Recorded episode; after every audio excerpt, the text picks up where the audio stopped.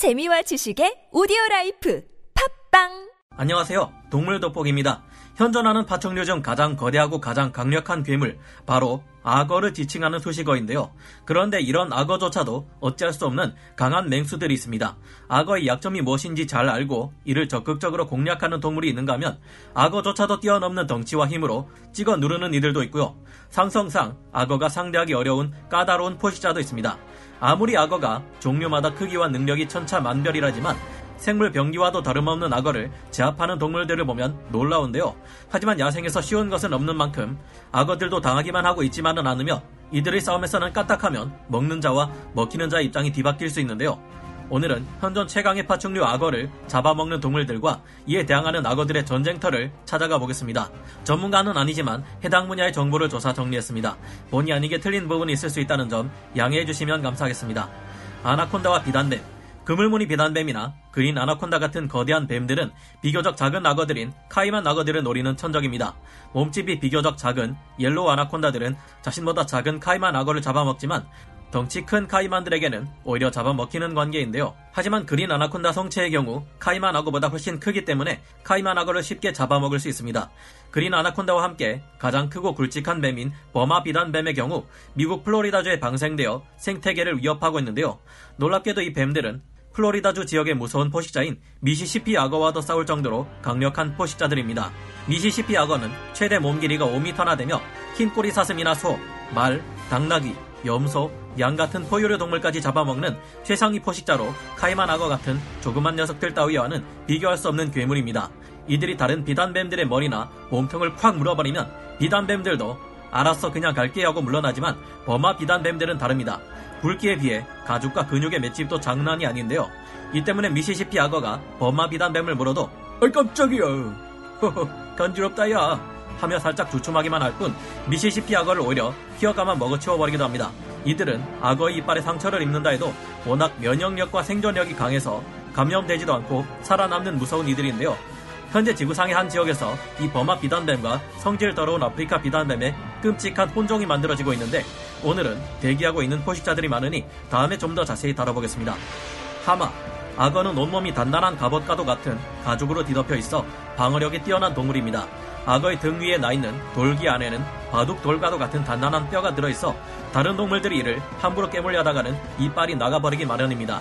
하지만 그 이빨이 50cm에서 60cm에 이르는 데다 총알마저 튕겨낼 정도로 강인하고 무식하다면 어떨까요? 갑옷 같은 비늘이 무색하게 악어의 몸통은 너무나도 손쉽게 뚫려버리고 말 그대로 걸레짝이 돼버릴 수 있을 겁니다. 이 이빨의 주인공은 바로 하마인데요.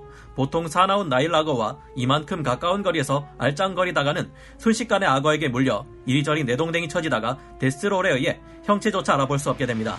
하지만 그 주인공이 하마라면 악어들은 언제 내가 사납게 굴었냐는 듯 신기할 정도로 얌전해지는데요.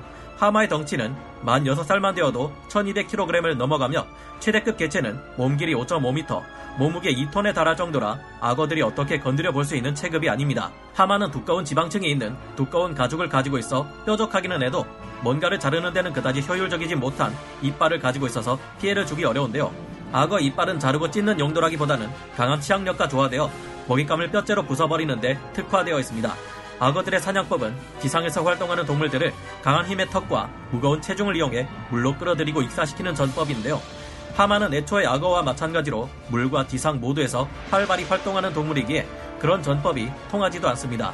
게다가 하마들은 여러 마리가 무리를 지어 생활하기에 악어가 잘못 건드렸다가는 집단으로 달려드는 하마들에게 밟히고 물려 형체를 알아볼 수 없는 상태가 되어버릴 위험이 큽니다.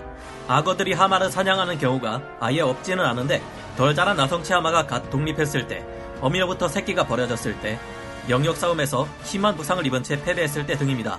하마들과 함께 생활하거나 부딪히는 것들은 대부분이 나일 악어일 때가 많은데요. 그렇다면 악어들 중 가장 크고 강력하다는 바다 악어와 하마를 만나면 어떻게 될지 궁금해집니다. 비공식적인 기록이긴 하지만 한때는 6.45m 길이의 나일 악어, 6.6m짜리 아메리카 악어가 있었으며 몸길이 7.1m에 무게가 2톤이나 나갔던 칼리아라는 이름의 바다 악어도 있었는데요.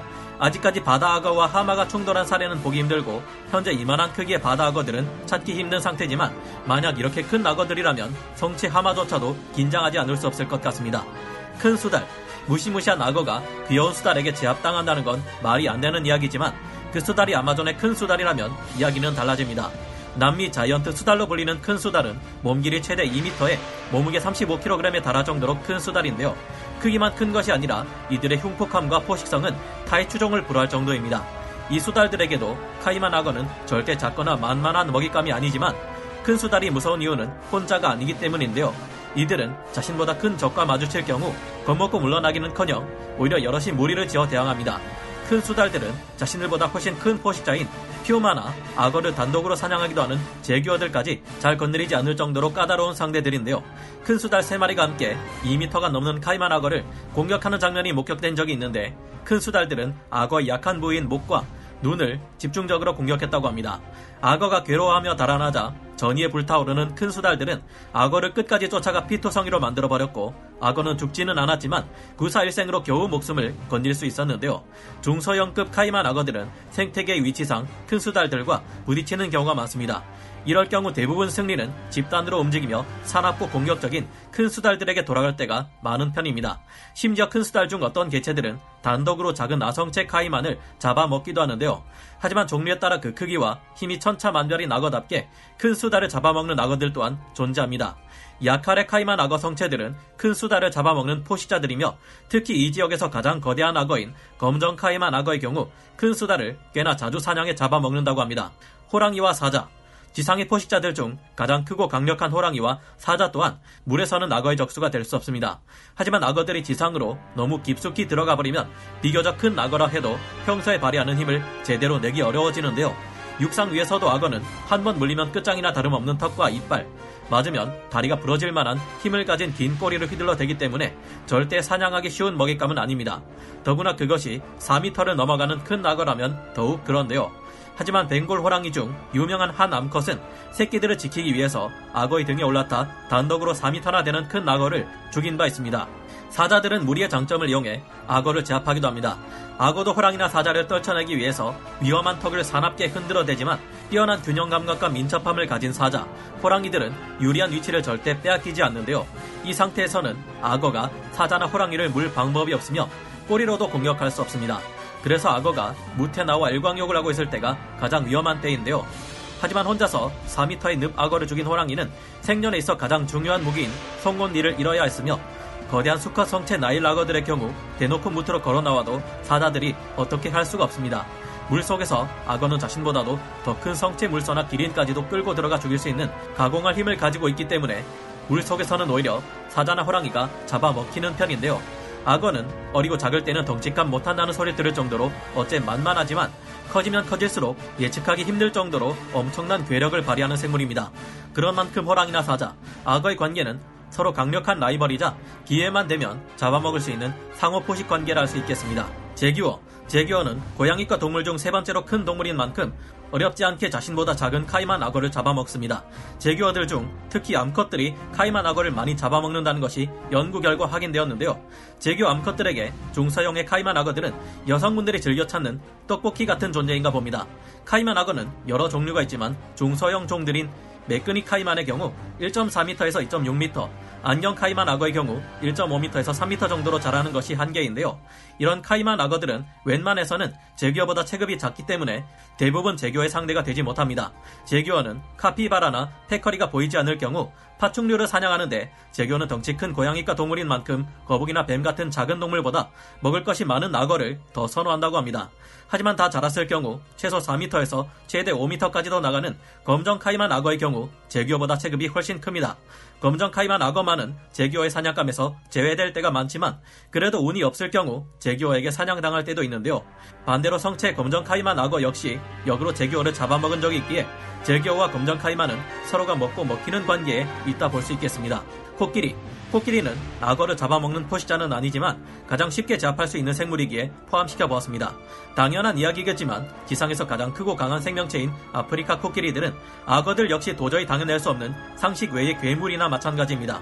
악어들의 홈그라운드를 할 수 있는 물가에서조차 악어는 코끼리에게 아무것도 할 수 없습니다. 가끔가다 악어들이 겁없게도 물을 마시고 있는 코끼리의 코를 물고 늘어질 때가 있는데요. 이때도 악어는 얼른 그 코를 놓지 않으면 그대로 무트로 끌려나가 무자비한 코끼리의 발에 밟혀 납작한 쥐포가 되고 맙니다. 새끼 코끼리일 경우 가끔씩 물을 건너가던 도중 많은 악어떼에게 물려 죽는 일이 생기기도 하고 코를 물렸을 때 심리적 충격이 워낙 큰 탓인지 쇼크로 죽기도 하는데요. 하지만 10중 8구 새끼 코끼리 주변에는 거대한 어미 코끼리가 있기 마련이고 악어는 빨리 도망가지 않으면 얼마 지나지 않아 죽음을 면치 못하게 됩니다. 악어를 잡아먹는 다른 모든 상대들에게 악어는 덩치와 힘을 더 키움으로써 대항할 수 있고 오히려 잡아먹을 수도 있지만 코끼리만큼은 도저히 어떻게 해볼 수가 없는 상대입니다. 지금의 바다 악어만 해도 무시무시한 괴담들이 정말 많이 쏟아지는 동물인데 고대의 악어라 할 수 있는 푸루스사우루스나 데이노수쿠스, 사르코수쿠스 같은 동물들이 살아있다면 아프리카 코끼리를 사냥하는 장면을 볼 수 있었을 듯하네요. 영화에 나온 모사사우루스나 메갈로돈처럼 이들도 언젠가 잘 만들어진 영화 속에서 볼 수 있었으면 좋겠습니다. 오늘 동물 돋보기 여기서 마치고요. 다음 시간에 다시 돌아오겠습니다. 감사합니다. 영상을 재밌게 보셨다면 구독, 좋아요, 알림 설정 부탁드리겠습니다.